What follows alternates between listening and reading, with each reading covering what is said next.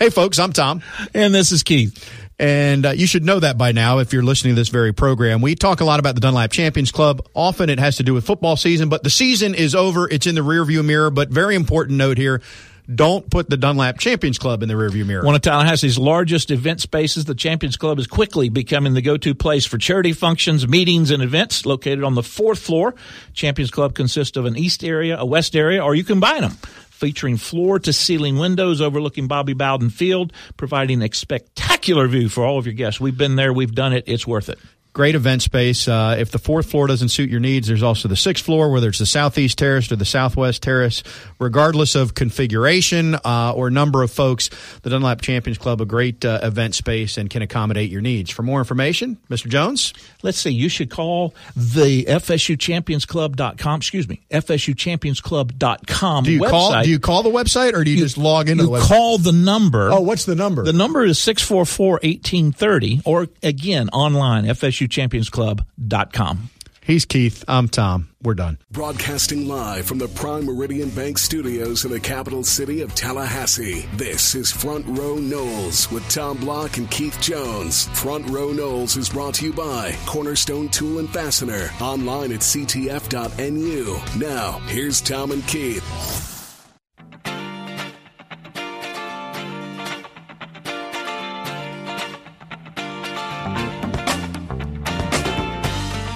Good day, everybody. Happy New Year. Welcome to Front Row Knowles. The bad news for everybody, we're back and as mediocre as ever. K J, how are you? Well, we're hoping for a better start. We're hoping for a better start. And by the way, we're getting right to the Earl Bacon Agency hotline because uh, even though we're using real high-class technical uh, apparatuses here, Uh, we're still technically calling Tommy on his cell phone. So uh, Earl Bacon Agency hotline is getting fired up. Earl Bacon Agency, ensuring your future together. Tommy, with an extended, uh, should we call it a vacation, or are you doing recon for future events? Uh, we could call it a little bit of both. Uh, I'm also staying at my in-laws' house, so choose your terminology wisely there. I'm out of earshot right now, so I can I can say that, right? Understood, understood. Um, all right. Keith, so the good news is Florida State has not lost a football game in this new year, twenty nineteen. So we, we are we are undefeated. Start. We are undefeated. Our aspirations and expectations are high, uh, and um, we're very pleased with our new offensive coordinator with everything we've seen. Exactly. So we'll get into that momentarily, folks. Uh, we do this show each and every week at six o'clock. You know that by now. Just to set the lineup for today, our Seminoles dot com insider Tim Linnefelt will join us next segment, and we'll uh, – talk at length about football and also basketball. I did not watch any of yesterday's game, Keith. I know you were there to call it, so we'll get into that. There's also a lot to react to, uh, not just Florida State, but uh, in the big picture world of college football related to bowls and C F P and, and all that. So do you want to start there or do you want to start with Kendal Briles? Let's start with the bigger picture, and then we'll save uh, – we'll, we'll talk a little bit about Briles, but we'll save the bulk of that conversation for Tim. First of all, and, and, and I think everyone – if there's anyone out there that saw this coming, I'd like to know what their rationale was. But the, the change at the University of Miami caught me completely off guard. Yeah, that one caught me off guard, too. And I have not been – I can't say that I've been very close to that, obviously. But I think what it appears that it came down to is Mark Richt didn't want to fire his son, who's his quarterback coach. And, you know, some parallels – not that Mark was here at the time, but parallels to, to Bobby and Jeff – in that I think I think Mark's son is named John Richt, if I'm if I'm not mistaken. But basically was in his mid-twenties, got the job as quarterback coach. I think he's twenty-nine now.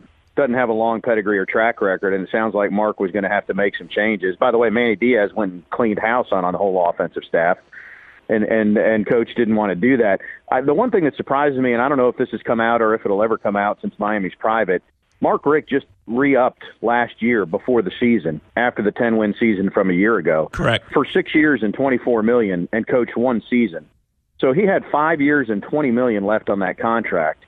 And I find it hard to believe that he just retired and walked away from twenty million dollars. It seems to me that there had to be some sort of gentleman's agreement settlement. I'll give you some savings and, uh, you know, you'll still give me some cash and I won't badmouth Miami on the way out the door kind of thing. I don't know. What's your thought on that? I, I don't know, Tommy. I will tell you this. Being the high caliber and high character guy that, that Mark is, it would not surprise me if he walked away from twenty million dollars because he, he either didn't want to fire his son or did not want to be involved in all the other changes. He would make that decision. Money money is not as of the same significance to Mark as it may be to most of us.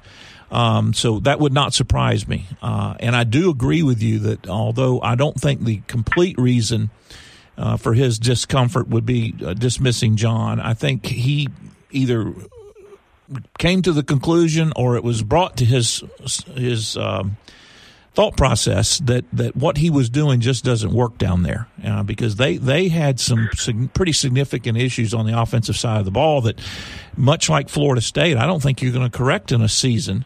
And obviously Manny, you know, played his hand appropriately. Um, I, I think Temple Uh, is the only school I've ever known that has made money off of hiring and letting a coach go. I think they made four million dollars for having Manny on the payroll for seventeen days, if I read correctly.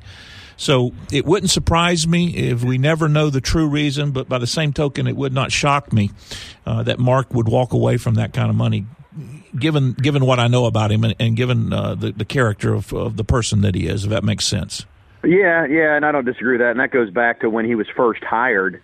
Even though he had played at Miami, to me, Mark Richt never fit the the Miami model. To me, it seemed like a bad fit, just given who Mark was, to to go down to South Florida and try and reinvigorate the Canes. And obviously, it it turns out it didn't work out. Interestingly, uh, sort of shifting gears. Well, I guess we should finish the, the Manny Diaz portion of it. Manny Diaz, as people know, is a Florida State alum, and I remember vividly sitting next to Manny quite frequently in the Mike Martin Field, DeKalb Stadium press box, because he was sports editor at the F S U. This would have been, I'm going to guess, mid nineties or so, and then he, he ended up trying to get on the broadcast side, went up to E S P N and did a an internship up there before he came back and became a G A and got into the coaching ranks with Chuck Amato and all that. Uh, but was a good guy, was a Florida State guy, literally was sports editor of the F S U. And, and think back to the mid nineties. I mean, he was at Florida State, and again, I don't know the years offhand, but right in the middle of F S U never losing a home game and hardly losing a game, period. Uh, but now he goes back after seventeen days, as you mentioned. I think it's a good hire for Miami. I do think he's a Miami guy. He's Cuban-American. His dad's the former mayor there. Uh, I hate to say it, but as good as he's been on the defensive side of the ball, I think that's a good hire for Miami, depending on what he ends up hiring on the offensive side. That becomes the question, and then by extension to further that, one of the uh – coaches that quote unquote is now available is a coach with Florida State ties that was discussed when Willie Taggart was being hired, and that's the receivers coach in Ron Dugans. Uh, he's now available, and, and theoretically Florida State might have an uh, an opening if if in fact they end up moving D K back to a, an inside position, Coach D K. Then you would need a receivers coach potentially. Uh, I don't know. Uh, I'm making that conversation up. I've not heard anybody talk about it. I'm just uh, speculating on my own because of Ronnie's ties to Florida State and the prior conversations that uh, did take place, at least in the media, social media, if you will, uh, last time around. Well, and I thought you were going to mention Larry Fedora's name because his name is out there as well as we record this as being the offensive coordinator potentially for Diaz. But uh, we'll see. As we as we have talked about from last year and we saw with Florida State, a lot of a coaching staff is not necessarily uh, resume and experience over the years. A big portion of that is fit and chemistry and getting it right. So, uh, you know, you can get a lot of guys that look good on paper but don't necessarily mesh behind closed doors. No question. That's part of what Manny has to figure out as well. What, what I was going to say related to Mark Richt, and th- th- I would have never thought this, but uh, somebody had a stat on social media that in light of Georgia's loss last night, the first three years of Kirby and Mark Richt at Georgia are almost identical, except that Richt has two fewer losses, same amount of wins. It's like thirty-six and eight versus thirty-six and ten. Same amount of championship game appearances for the, in the S E C, same amount of conference titles. Uh, it's it's almost uncanny that it's that even. Uh, and I bring that up as a segue into the college football playoff discussion, Keith, because there was all this rhetoric over the weekend about how Georgia should have been the fourth team in. And lo and behold, they go and lay a huge egg. I mean, they got dominated from start to finish after running their mouth on social media. And so the argument turns into, well, they really weren't motivated because they were left out of the playoff. But uh, there was lots of debate about the playoff. The one that I thought was new as we watched the playoff games unfold the other night, all of a sudden the conversation became, we can't expand because the games won't be competitive. And that's the first time I remember hearing that. Prior to that, the main argument has been that it'll water down the regular season. Not that the games may or may not be competitive, because we've had non-competitive bowl games and Super Bowls and playoff games for years, and it never seems to be a reason not to expand. So I wasn't buying it this time around either. I, I don't buy it as well. And I think the other sad commentary, and, and you may be shocked at what I'm fixing to say, the, the, the sad commentary is that Georgia lost their bowl game because they didn't want to be there. And that is a very, very sad commentary on the state of collegiate athletes today, and it goes all the way back to sitting out bowl games to prepare for the draft, to not being inspired to play in a bowl game. You know, you go back and talk to people my age and older, and we were we were thrilled to be able to go to a bowl game. We would have never considered that a slap in the face. In today's athlete, it's all about what ring can I get, what championship can I win, and it, and it it it almost saddens and certainly even to some degree sickens me, because I can guarantee you I watched the entire Georgia game. They did not want to be there, and that's the reason they lost. And that's a sad commentary on today's college athlete. Well, it's not just college athlete. I mean, look at the Steelers' best receiver, who when the Steelers need to make the you know need well, that's because he's an idiot and need good things. That he's just an well, idiot. I'm just saying. It, He's it been an idiot for a long time. It, it had nothing down. to do with this week, this year. um, yeah, the Georgia thing, it, it just certainly they did get dominated. Uh, and so I was personally I was pleased to see that. And, and as far as the college football playoff goes, you and I, I think, have been in agreement about expanding this thing to eight. My my bigger point, or maybe my my main point, would be if we're going to stay at four, and I've articulated this previously, can we just write down what the three or five or twenty-five or ninety-nine criteria are and how many points each one's going to be worth, so that at the end of the day we have some sort of formula and we know which four teams are in, instead of a committee changing the rules of the game every time they get behind closed doors? You want to go to the ultimate metric system is what you're saying. Well, I, I mean, you know, you can manipulate the computers too. So if we, won't, if we don't want to go back to the beast, I am suggesting similar to that, but if we don't want to truly make it Uh, uh, you know, as non-transparent as that may be, because we don't understand the computer formulas, just come up with whatever the seventeen things are and let us all know. We're going to factor in strength of schedule, and we're going to factor in yards per play, and we're going to factor in points per game and red zone efficiency, and these are the ten things. And if you're team number five based on all those criteria, well, too bad. I just, the, the committee thing in this world where everybody brings personal biases to every conversation, to think that you can get eleven people in a room and have them be neutral and, and truly come to a, a, a neutral consensus or an unbiased consensus, it, it just doesn't happen. So, I mean, I, I am in favor of that. That said, I'm still a proponent of moving this thing to eight. The fact the games weren't competitive means nothing. Uh, I mean, you're going to have that. Uh, David Hale was tweeting out today that, uh, you know, the last several years, the top eight teams have gone four and four in bowl games. This year they went three and five. So if you go to an eighteen playoff, guess what? The top eight teams are going to go four and four in bowl games. I mean, that's that's just the reality of it. Here's the and, only and thing. That, the here's the only part, thing I disagree comes, with you, Tommy. Here's the only thing I disagree with you. You can't tell me the committee hasn't gotten it right through the first five years. The process might have been flawed. I, the process might have been I, I mean, flawed, I think, but I don't think we would disagree on who the top four teams were each year.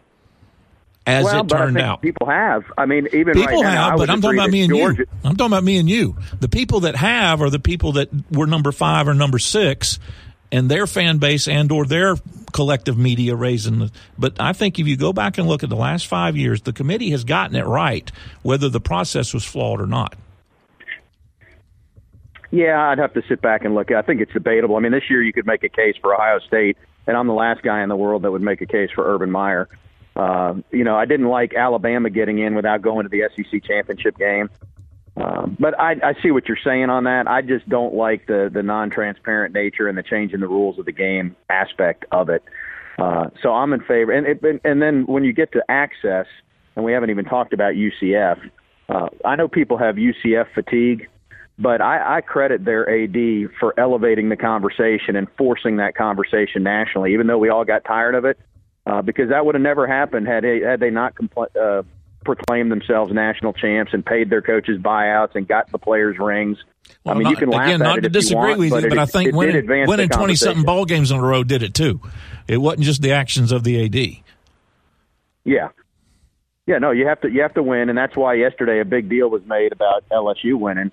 And uh, for the record, as somebody who's been in New Orleans and watched that at an L S U watch party, Uh, you you could not have convinced me that the L S U fans there weren't motivated or didn't care about that bowl game. And see, that's if, if that's you know what, what I'm saying. And I mean, that's clearly what, L S U was yeah. motivated and played well. And see, that's what frustrates me. You, you've got a team like Georgia that that came up just short, and they lay an egg because they don't want to be there. And you got a team like L S U that is still fighting and clawing, and and in my opinion, doing everything you want a college athletic program to do, and and it. And, and it showed on the field in dramatic fashion. It did. And Keith, you're you're back to your old school ways, and I, I don't know how we're going to return things to our, our uh, earlier roots. I don't disagree with what you're saying. I hate that guys sit out bowl games now, but I'm telling you, pretty soon guys will be sitting out the second half of the season. I mean, they won't think twice about missing a rivalry game. If, if their agent or their, the N F L indicates that they've got interest in them, they'll play a year, year and a half, and they'll sit for a year and a half. That's just where we're headed. I'm, I, and I'm and I'm shaking my head in agreement, and not liking the fact that I'm shaking my head in agreement. I hear you, and I hate it. Ah, all right, you know where you should head, Keith? I'm especially think, if you have uh, canine pals. Yeah, you should I'm head thinking maybe a little, I'll let a little diversion might be necessary. Well, fill in the blanks on this because I don't have the details in front of me. Well, but first uh, I know of all, there's some sort of doggy wedding coming well, up. Before we get to that, remember that, that Madison Social is your away game watch party headquarters for all Florida State away game basketball games. And obviously they should be where you want to be before or after home games. But on January thirteenth at ten a.m., they have a dog wedding program set up. Uh, it, it'll occur at Township, the actual ceremony. The wedding ceremony will be at Township. And then there'll be a reception at Centrale with uh, doggy treats and those types of things for your pups. Now, one thing, in order for them to be politically correct and, and in light of today's legal environment, they do want everyone to know that they will have a pre-puptial, pre-puptial agreement station available if you need to enter into said contract before the ceremony. So govern yourself accordingly. I don't even know where to go with that. I can only imagine what the bridal parties will look like for those. Uh, uh, where I just am continually amazed at what Matt and his people are able to come up with from a thought process. I would not have ever dreamt of this in my life. New year, same old Madison Social is what you're saying. There you go. Which is a good thing. Exactly. Same old Tim Linnefelt, although actually he's he's even more mature this year in twenty nineteen and more refined. And our Seminoles dot com insider will join us next here on Front Row Knowles.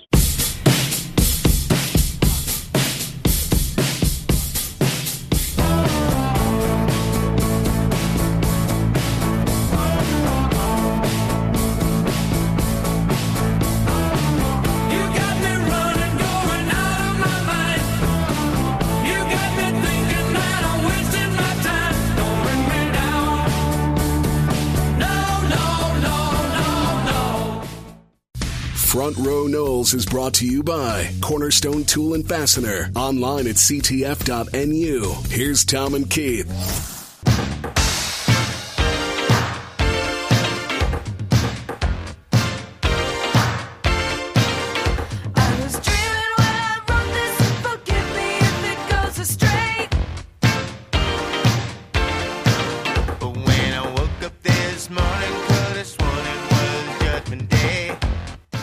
Back on Front Row Knowles, we're turning it back. Hard to believe that's two decades since we partied like it was nineteen ninety-nine as we show up to our Seminoles dot com insider, Tim Linnefelt. Tim, we're all ready to party like it's nineteen ninety-nine all over again, so please bring good news. Tell us it's going to happen. Well, I'm still partying like it's nineteen ninety-nine. I never really stopped, so uh, for me, this is, uh, this is old hat. But uh, but yeah, you know, it's uh, it's, it's a new year. Uh, some, some obviously some things Uh, afoot with the, uh, the Florida State football program uh, when we last saw, and then maybe some more things in the offing. Uh, lots of good times right now uh, for, for both Florida State basketball programs. Uh, the men finish their non-conference campaign twelve and one. They have a big game against Virginia uh, on Saturday, and the, the women are at the top twenty-five and top of their conference campaign uh, as well. So, uh, you know, I'd say it's, uh, it's, a, it's a nice feeling. Uh, that's Florida State by, uh, by my estimation. It is, and I uh, confess to Keith in the first segment, I watched uh, nary a second of yesterday's basketball game, so I can add nothing to that conversation. Uh, and we haven't even discussed it yet, but I guess we'll start there, and then we'll get right into Kendal Briles. But uh, apparently Phil Kofer looked like the Phil Kofer of old. Is that what I'm to ascertain from what I read about that matchup? He did for uh, a lot of it. You know, he scored uh, twelve points first handful of minutes of the game, had fourteen points by halftime, uh, but then he didn't score in the second half. So, you know, I thought during that, that burst, uh, particularly when he was knocking down three-pointers, uh, that, yeah, he looked exactly like you expected. And then after uh, after the game, uh, you know, Leonard Hamilton said that, you know, it's still, uh, you know, a matter of kind of working him into, to, you know, full-on game shape and being able to play extended minutes. I forget his exact total from when, uh, from Tuesday. I think it was around you know, between twenty-five and thirty minutes. And Leonard even said afterwards uh, that they didn't really intend to play him as long as he did. Uh, but when he's playing as well as he was, or, you know, you know, not. Uh, so, you know, I think the, the takeaway for me there is that, you know, that the, the effectiveness that he had last year in terms of, you know, one, shooting from outside, but also being able to get to the basket, the versatility he provides as a, as a, a big man who can shoot. Uh, that's still in there, which is a really good sign. Uh, and now it's just a matter of, of getting him back to the point where he can play, you know, more than thirty minutes, you know, maybe play, I think, get closer to forty. I mean, he's not there yet. He's certainly to the point where, you know, he can contribute. Um, and that's obviously good news uh, going into Saturday at Virginia. Yeah, I think there was no uh, no no doubt that fatigue was the issue in his uh, efficiency, and that'll get uh, incrementally better the more he gets out on the court.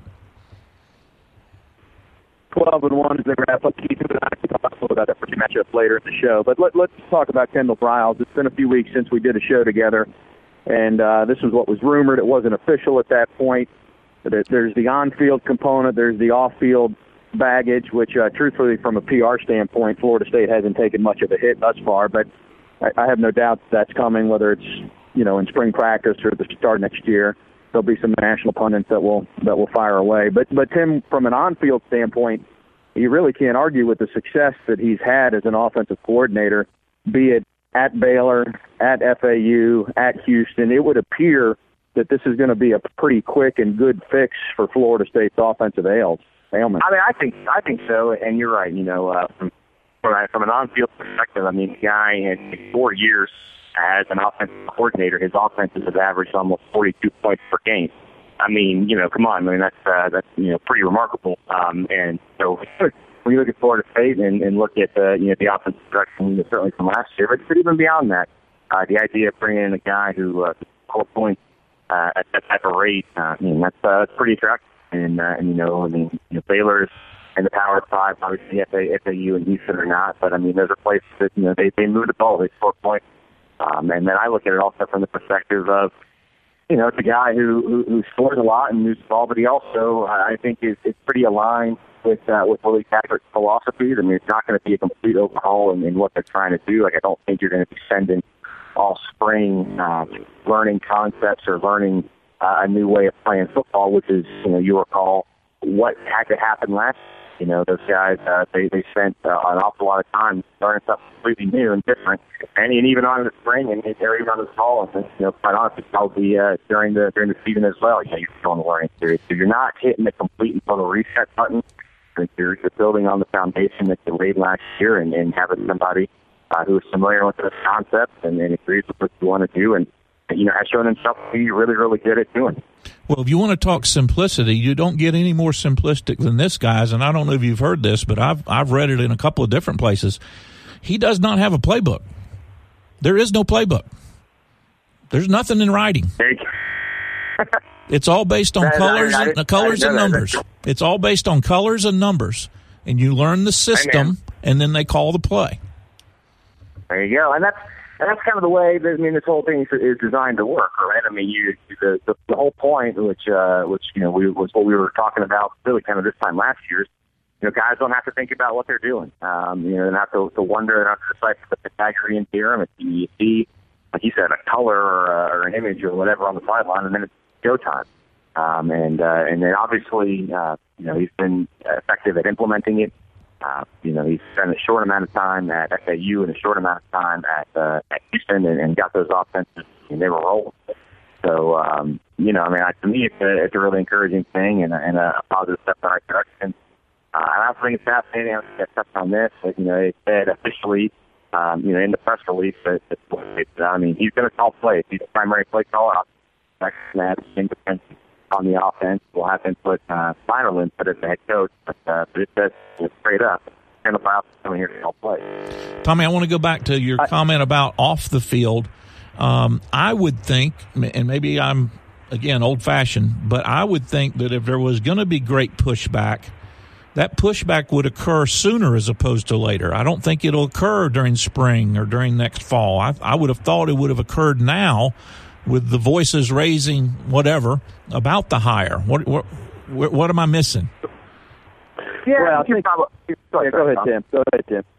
I think you're probably right. Uh, you know, what shocked me is uh, if it came up again, um, particularly, you know, at some point I would think he's going to he's going to make it easier for the first time, whether it be uh, in a press conference setting or in a free practice, post practice, something like that, uh, over the next few months, and, and then you know it could uh, sure up again.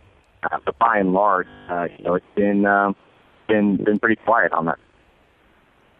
Yeah, I was just going to say, Keith, that the reality is when there's eighty teams or however many are in a bowl game and your school's not one of them, you're not being talked about right now. So when this will get talked about is when Florida State starts having on-field success, whether that comes right away, whether it comes by putting up fifty points against Boise State or F S U gets out to a you know a three and oh or four and oh start. It'll come at some point. But, uh, you know, I mean, it is what it is, and, and he's on board now. And I, I said this previously on our show, Keith. I mean, we all know he was at Baylor during that time, but beyond that, uh, you know, we can make assumptions about what he may or may not have known, but, but that's all we can do about it. And I, I know a lot of people are divided on it. Uh, the ship has sailed. They vetted him. He's been hired. Now this is the third institution that's hired him since then. And so, you know, he's the offensive coordinator for F S U. And I, I do think offensively uh, on the field, you're going to see some really good results. I did say, you know, getting back to that part of the conversation, Tim, you might have seen this on social media, but I don't know him, but I think his name is Jake Trotter, who covers the Big twelve for, for E S P N dot com. He has a stat out there. There were four bowl games this year that were Big twelve versus S E C. And I'm I'm putting this out there for those who may think that Big twelve offenses, you know, just put up points against once an, one another and can't do it if you're playing against the S E C or A C C. But in those four head-to-head matchups, they, they the average was like thirty-eight points for the Big twelve team and like four hundred eighty yards. I mean, case in point, Texas last night. I mean, Oklahoma put up points on Alabama. So, I mean, I think that bodes well. There is a little bit of a misnomer that they play zero defense in the Big twelve, uh, when the reality is they play some pretty good offense in the Big twelve. No, I think that's absolutely true. And, and also, I mean, it's, it's not, uh, it doesn't have to be, uh, you know, it doesn't have to be both, right? I mean, you can, you can have a good Big twelve offense and also have a quality defense on the other side of it. You know what I mean? It doesn't have to be an either-or situation. Obviously, that's something that the Florida State's going to have to have. Um, but, you know, I mean, I think the, the idea and the, the sort of the dream scenario, if you will, is that you get the type of offense that, that you know, that Kendal Briles has shown himself uh, capable of, of creating, and then pair that with uh, the kind of defense that the Florida State, you know, wants to have and it has had, uh, you know, in the past. Uh, and then all of a sudden you get a, you know, a pretty scary football team. Well, let's, let's you know, there continues to be conjecture and speculation that he's bringing a line coach with him. Now, as Keith and I mentioned in the first segment, Ron Dugans is looking for work. Manny Diaz didn't retain him. I, you know, I don't know who's going to land where, but, Tim, when do you think we'll have uh, some finality to what the new coaching staff will look like for Florida State? We're, you know, as we talk, we're basically a month away from the second signing day, which is not as big a deal as the first, but, you know, in the case of Florida State, still a pretty big one out there. I mean, they've got five, I think, key commits there, and they'll probably end up signing eight or ten more. When do you think we'll have some some finality to this? I think it'll probably be pretty soon. I mean, the the bowl games, aside from the national championship game, you know, just wrapped up, uh, you know, yesterday. So you know, now it's this kind of thinking time when uh, when everybody you know, starts to shuffle. I wouldn't be surprised uh, if there was some news at Florida State you know, by the end of this week, maybe early next week. Uh, and you start to get a, a little more, uh, I think you said, finality and, and, and some uh, I guess resolution uh, to what's out there. So I think it'll be pretty soon. I, I don't know that you're in a super hurry. I mean, like you said, you want to have it in place, you know, well in, in, in time for the for the next signing period, which, um, you know, Julie, I do I do think is important for Florida State and another opportunity to, to you know, build some positive vibes uh, going into things. Um, but, you know, I don't think it's just, I mean, if, if you don't have everything set up by Friday, like I don't think it's problem. Uh, I do think I'll probably hear something in the next, you know, I think it could be as early as the end of this week, um, and I think I'd probably be surprised if I didn't hear anything uh, through next week. Plus, I think we're in, we're either in or beginning a dead period from a recruiting standpoint because then the uh, Coaches Association meetings take place, I think, next week, middle of next week. and then you ramp right. back up for the uh, quote unquote now late signing period. So it it, it, right. it so, may not be know, necessary. Think, is what know, I'm saying. Yeah, the key, you, know, you, you you want to have everybody or as, as many as you can uh, in place. You know, when it's time to get back out on the road, and and, and certainly you have a a, a duplicate staff. I be able to show people that you're chasing, uh, you know, what you have and who the guys are and, and what you have to offer. Uh, but until then, you know, I don't know that it's uh, going to keep the, you know, the, the panic or, or do anything hastily.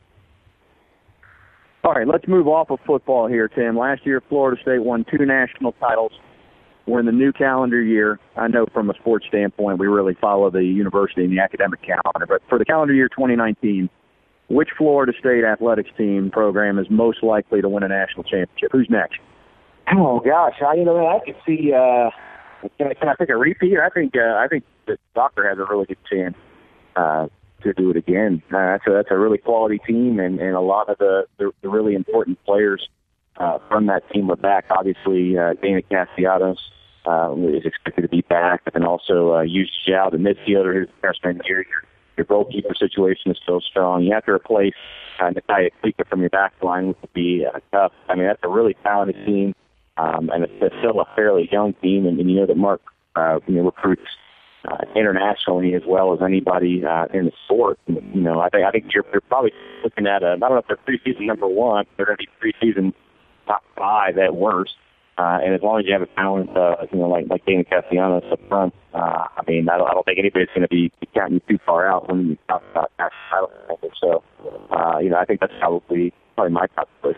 But I think softball can have a really good year too. I mean, I've been missing uh, missing Jesse Warren. Uh, I mean, that's a really good team as well. Uh, young building blocks uh, there, and, and obviously, uh, you know, Megan King is back, and if she continues to build on those seasons she had, I mean, you're talking about you know, national pitcher of the year contender. Don't forget beach volleyball. If that's what they're going to break through. Nothing, nothing like me. Yeah, that's you know, was doing the title. That's it's one one, right? Not like catching out on a limb, but uh, but no, and then I'm back to uh, you brought up volleyball. They've been starting so long, really close to it uh, a year ago, and, and you know I think it's at some point they're going to keep knocking on that door sooner or later. Uh, it's going to come open for you. Tim, I, I tell you what, I think we've uh, we've overstayed uh, your welcome this time around, so we'll we'll let you uh, get going. We'll we'll be back. The band will be more back together next week than we are in these disjointed three locations uh, as we currently speak. But happy New Year to you. Hey, happy New Year, guys. Thank you. Our Seminoles dot com insider Tim Linnefelt. Keith, I told you he, he seemed more refined this year, didn't he? I mean, it's a new year. He's a year older. He's a little more seasoned. I, I think he's grown up. I do. Our, our little boy is getting older.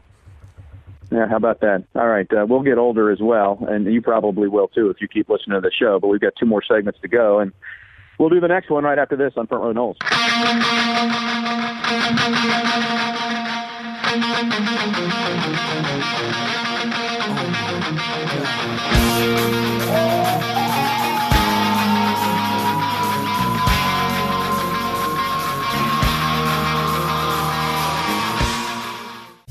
Front Row Knowles is brought to you by Cornerstone Tool and Fastener, online at C T F dot N U. Here's Tom and Keith.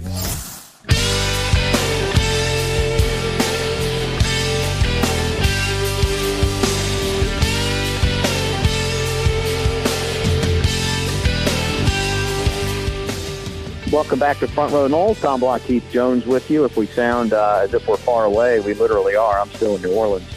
Finishing up the holiday break. Keith Jones is uh, in the studio. K J, happy New Year's once again, and uh, we appreciate Tim Linnefelt joining us via the Earl Bacon Agency hotline, which is actually uh, what I'm using today as well. And uh, K J, one thing you know we didn't mention with uh, with Tim, and I'll just point it out here because it seems it will be very odd, and there'll be a lot of talk about this pretty soon. But the year twenty nineteen is the year last for one Mike Martin, aka eleven. And it's hard to even fathom that, uh, whichever side of the fence you fall on about Mike Martin, who hasn't won the big one but has won about everything else. Uh, this is his last go-round, and, and they'll roll out the, ball, the bats and balls here pretty soon.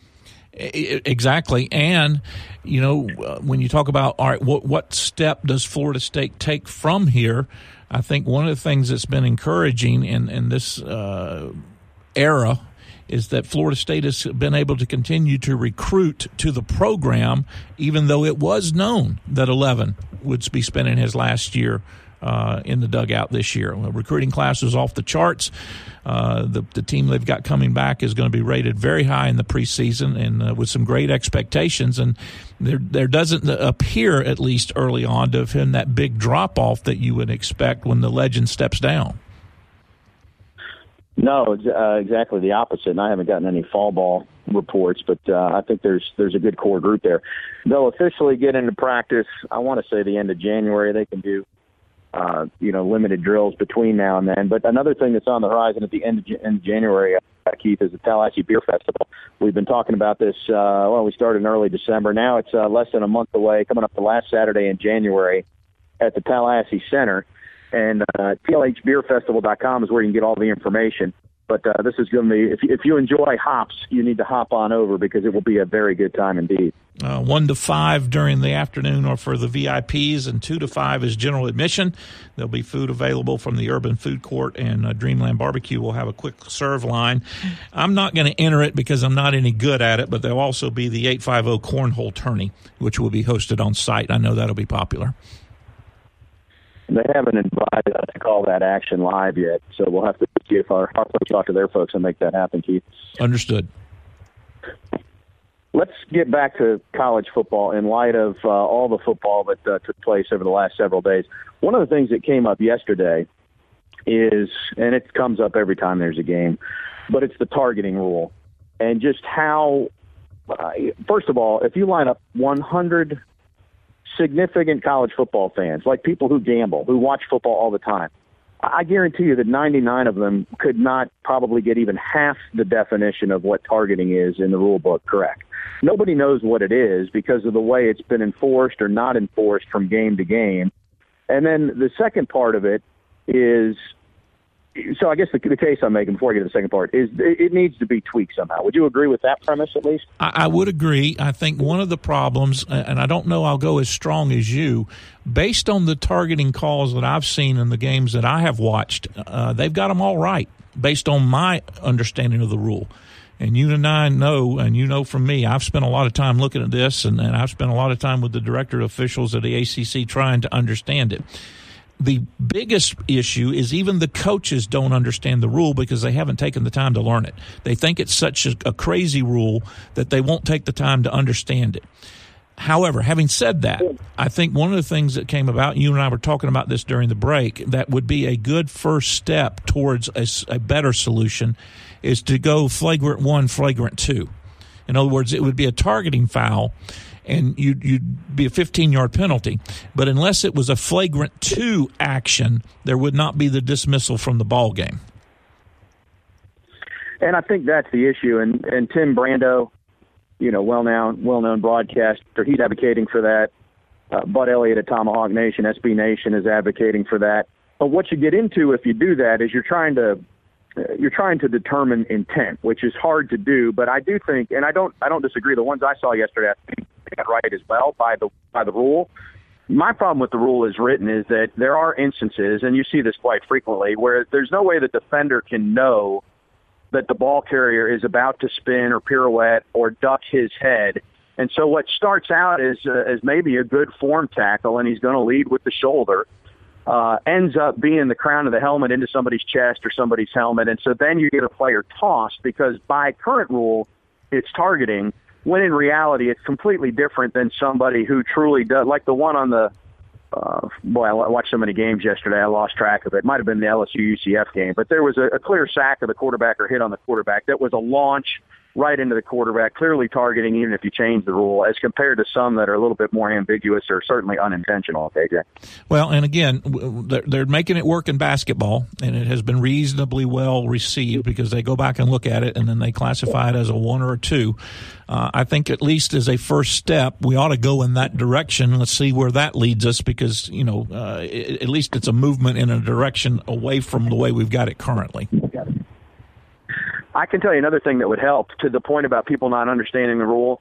You know, every time college football goes to overtime, E S P N calls up, these are the rules of overtime, to the point where we're all saying, we know the rules of overtime. We don't need to see them anymore.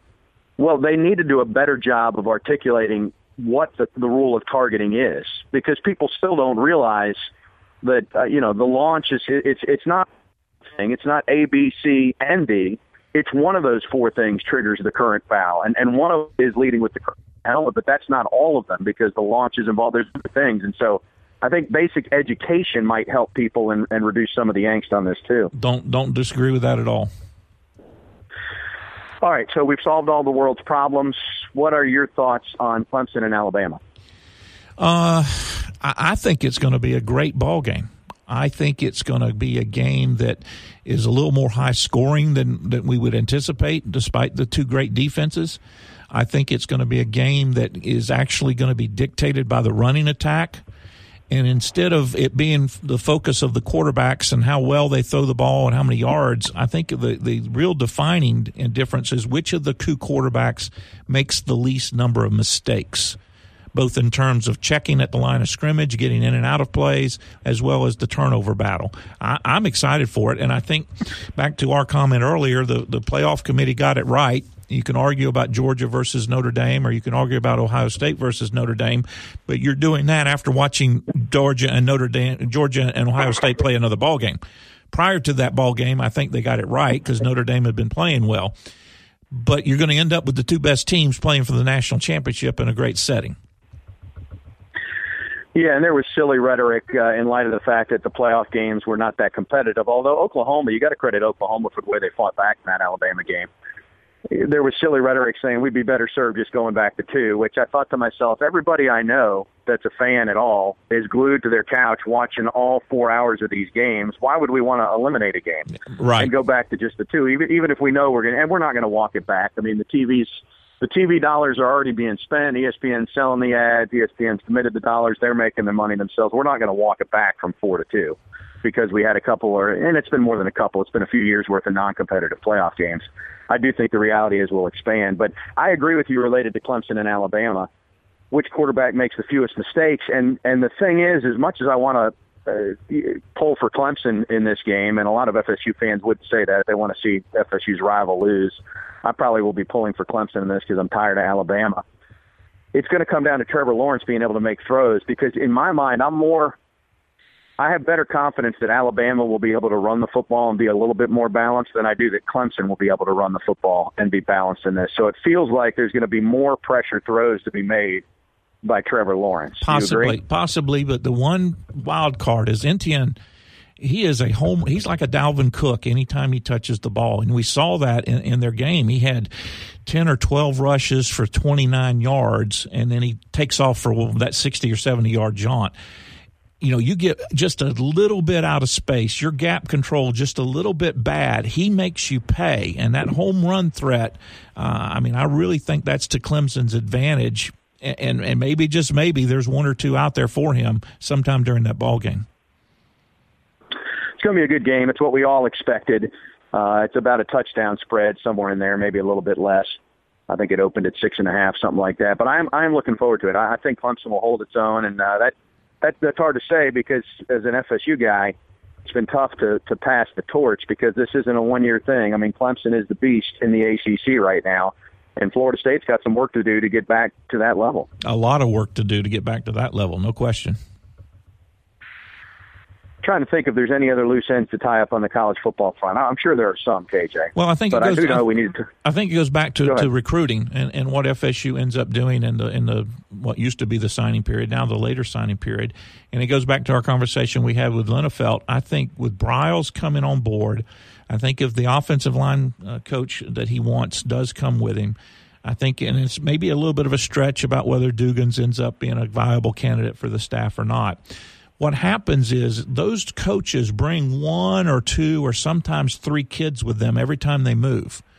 So if you bring in three new coaches to Florida State, that is. Briles, offensive line, and wide receiver, there's six to nine kids that may not have been on Florida State's radar that now are viable candidates to come to Florida State as players. You hate to talk about it that way, but that's the way it happens.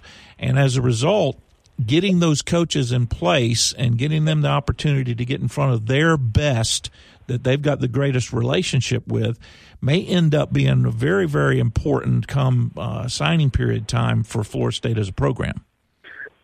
I want to follow up on that thought in our next segment, K J, because if I do it now, it's like starting a story with two outs when you're calling a baseball game. So let's take a break. We'll come back and continue that conversation on Front Row Knowles. Stay with us.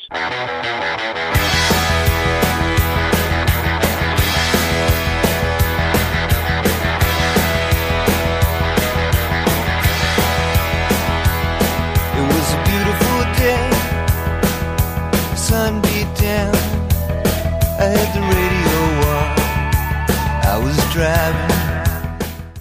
Front Row Knowles is brought to you by Cornerstone Tool and Fastener, online at C T F dot N U. Here's Tom and Keith.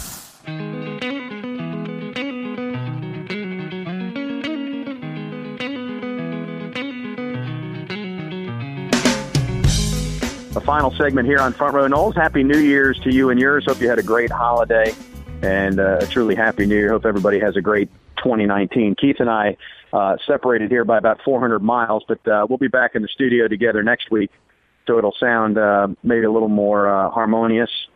There'll be a little more continuity to it. I can smack but, uh, you when you get be... out of line. Yeah, well, that too.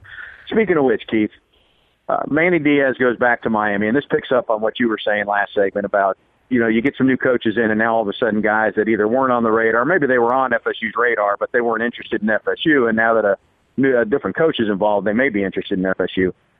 Uh, Manny Diaz had the Temple job for seventeen days, and one of those days, or three of them, were the early signing period. So you got all these guys who signed. Now, granted, he'd only been there seventeen days, so most of them had committed to the previous coach. But he signs and then he bails. And I'm not uh, putting this on Manny because this happens consistently. He's just the latest example. So how do we solve this problem for guys that have signed? And it potentially could happen at Florida State, guys that signed, and now the assistant coaches end up being different than what they anticipated when they signed. How do we give some freedom or flexibility, or, or what do we do to handle players that are in this boat? Well, two things. You have to recognize that there is a defining line because they are student athletes. Are they registered in school and attending class or not registered in school and attending class? So an early signee who signs in December and starts taking classes in January, and then the coach leaves, he is in a different position than someone that didn't sign in December, was waiting to the February signing date, and wasn't going to enter school until either the summer or the fall. So I think you got two groups of people you got to pay attention to. And I think we are at the point now where it needs to be recognized, and the coaches will hate it, and, and administrative folks will raise their their arms, and, and it'll be frustrating as we get past it.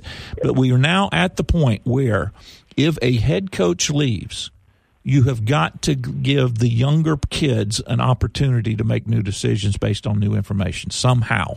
But I do think there might have to be two different sets of rules, if that makes sense.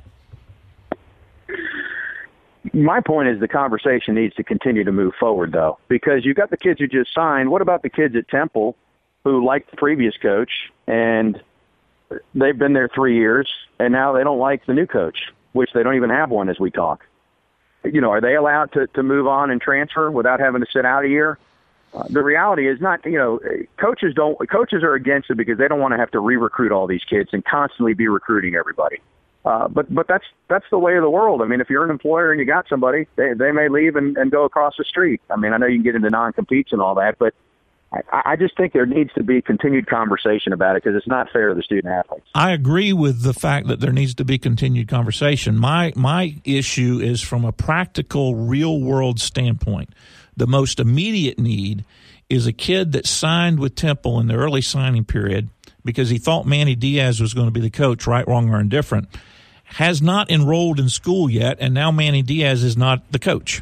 We got to address the most immediate of needs. The kids that have been there for two or three years and a coach leaves, we've had that problem for fifty years. Okay? We just now have started in the last three or four years all of this quick change stuff. And so I'm thinking step one, step two in my thought process. Find a way to take care of the early, the kids that are signing early in the period versus later in the period, and the kids that haven't started school yet. And you're right, continue the conversation on what do we do with the kids that have been there for two years, three years, or whatever the case may be. Yeah, that makes sense the way you lay it out that way. The reality is people brace for the worst. And, you know, I always say it, it's in the middle. But if you're talking about a guy that's been into school three or four years, he may be annoyed that his head coach left, but he may be twelve hours from graduating, or he may have a girlfriend he's been dating for two years, or he may not want to pack up and move somewhere else. So it's not like it would be everybody on Temple or insert school name here roster. It would be some guys who feel like they were done wrong or done a disservice. But I, I do agree with what you're saying. And uh, in initially, theory, you're talking about the, the, the one that really burns me, and, and other schools do this. I mean, it happened at L S U a few years ago.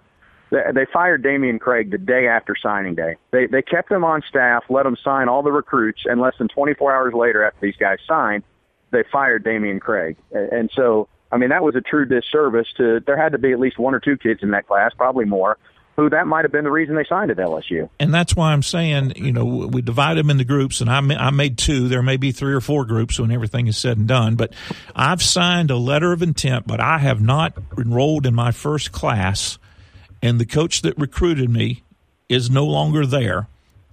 I should have some options. Yeah. Yeah, that might be. That's a good. That's a good first step. It's a good first step. Okay, tell everybody about our good friend Ron, and then let's talk basketball. Well, if you do have a home uh, do-it-yourself project that needs to be finished, you can visit Ron and his knowledgeable staff at Cornerstone Tool and Fastener to get all your power tool needs. Two locations to choose from: Stuckey Avenue here in Tallahassee and down on Crawford, Crawfordville Highway. You can call them at five eight zero, one two zero zero or online at C T F dot N U. Serving the Big Bend since nineteen ninety-five, and one of our original and longtime sponsors here on Front Row Knowles. Okay, F S U twelve and one through the non-conference, Keith. You can't really ask for much better than what they did here. Not all of these maybe currently measure up as solid as what they feel like, but, I mean, you got wins over Florida. You got to win over L S U. You got to win over UConn. Uh, you know, your only loss is to the defending national champs by six points, and really that was a you know one or two possession game most of the way down in Orlando. So you've you've got a really good nucleus here, uh, to the point that certainly five hundred in the A C C is going to get you to the postseason, and maybe you know going seven and nine in the league is going to get you to the postseason based on being twelve and one right now. That said, I think the thought on this year's team is that it's much more capable of winning eleven or twelve in the A C C, but you open against Virginia, the defending conference champs, who are just brutal to play in terms of their pace of play and what they do. You get Duke two games later, and so all this feel good about basketball could quickly turn into a sub five hundred record in the first week and a half of the season in e- conference. Except, except in years past, you would go into the Virginia game, or then they've got Miami and then a Duke, and you'd be worried about getting blown out. You'd be worried about losing by twenty-four. I don't think there's a fear of getting blown out. Now, that could ha- still happen, particularly against Duke with the talent that they have. But I think the expectation of going into these games is different. So you may, Tommy, you may end up being five hundred in A C C play, but you may have lost ball games, A C C conference games, by an average of three point seven points instead of thirteen point seven points. And I think that goes back to two things. Number one, the way that Willard has recruited, and he's he's been fortunate to get a couple of three one-and-dones that have really helped. Uh, he's got some project kids like uh, Cabin Gailey that, that upside is still really, really good. And the way they've scheduled the non-conference games, and you and I have talked about this because we've called these games together. Uh, you know, they're not playing cupcakes. I mean, Winthrop is a, is a, is a Kempon one forty-nine. I mean, that's middle of the pack, three hundred fifty-one schools. They're middle of the pack. They were averaging ninety points a ball game. This is not somebody that you wanted to come in and beat by forty points. You wanted your kids to be tested. Leonard said that as much after the ball game. You know, these are the kind of teams we wanted to schedule that will make us better when we get into the A C C regular season. So, yeah, the one-loss issue may be the same, but how Florida State plays in these games, I think, is going to be different this year, and I'm excited to see what – What, what happens and how that plays out. No, I'm excited, too, and I've reserved a little bit of judgment because Kofor has not been back. Now, he's back two games, but he's not in one hundred percent shape yet, so he'll continue to ease in. But the two big issues, and he can solve both of these to a large degree, one of them is offensively, there haven't been enough bodies consistently knocking down outside shots. Now Kofor's back, he's doing it, Nichols is doing it. That will make things easier on Savoy and M J Walker and, and even Forrester Mann because of the way teams have to defend you. So that's a win. But then defensively, I really think Florida State misses Ike from a year ago because they don't have that shot-blocking presence that he would have brought. And there's been too much dribble drive penetration. And part of that has been new guys, you know, not moving their feet as well as when you when you shorten the bench a little bit. some of that will go away, but then again, the competition ratchets up. So that's where I want to see improvement from Florida State. I'm not sure how quickly you're going to see that, given that Virginia and Duke are two of the first three games, but I am excited about the year ahead. And I think the, the, the kids' attitude is different. Um, I mean, they expect to play well in these big games, as they were rewarded uh, with their, their performances as uh, they went through the N C double A tournament last year. So the, the, there's a just completely different mindset about this group in the way they conduct themselves, the way they hold themselves, um, you know, their attitude on the on the on the court. Um, I'm really really excited. I'm not ready to go back to our conversation with Linnefelt and say that you know the the, the most likely team in twenty nineteen to win a national championship is Florida State's men's basketball team. Not ready to go there yet, but I am excited about what this group can potentially put together. And if they get some breaks and things go their way, uh, it's not going to be out of the realm of possibility that they're among the two or three or four best in the A C C when tournament time comes. The Winthrop coach had a great quote yesterday as we finish up. He said, he said, Florida State's like Noah's Ark. They've got two of everything. And that really is what Leonard has coming off the bench. I mean, he's he's got clones, and and, and depth and, and length has been a big uh, part of what Leonard has recruited over the years. So it'll be fun to watch this unfold. Keith, I will be uh, back next week by your side. Uh, safe travels to uh, Charlottesville, and uh, and Happy New Year. Happy New Year to you, and safe travels back from uh, the, the Queen City, or, or is that what we call it? NOLA? Is that the Queen City? We call it a lot of things, but Queen City is not one of them. Big Easy. How about is Crescent? Is Crescent City, Big Easy? Crescent City. Okay, Crescent I'm getting closer. City. I'm getting closer. I, I the can, Queen City is Charlotte. There the Queen, we go. You're thinking A C C is what you're thinking. I, I stay confused. Our listeners know that. All right. We'll talk to you folks next week.